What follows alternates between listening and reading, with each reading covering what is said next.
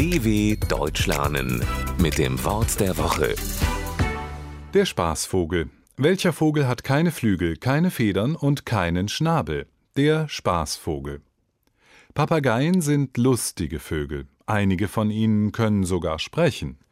Sie, wie auch viele andere Vögel, bereiten Menschen mit ihrem Verhalten Spaß.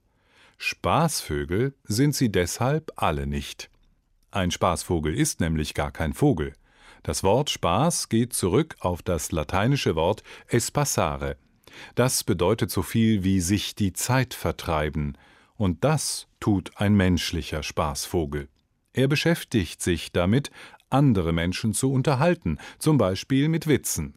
So fragt ein Spaßvogel zum Beispiel, warum steht die Freiheitsstatue in New York? Die Antwort lautet, weil sie nicht sitzen kann.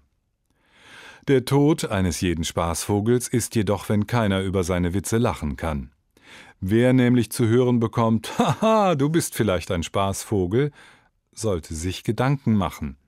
Denn eigentlich findet ihn keiner lustig. dw.com/wort der Woche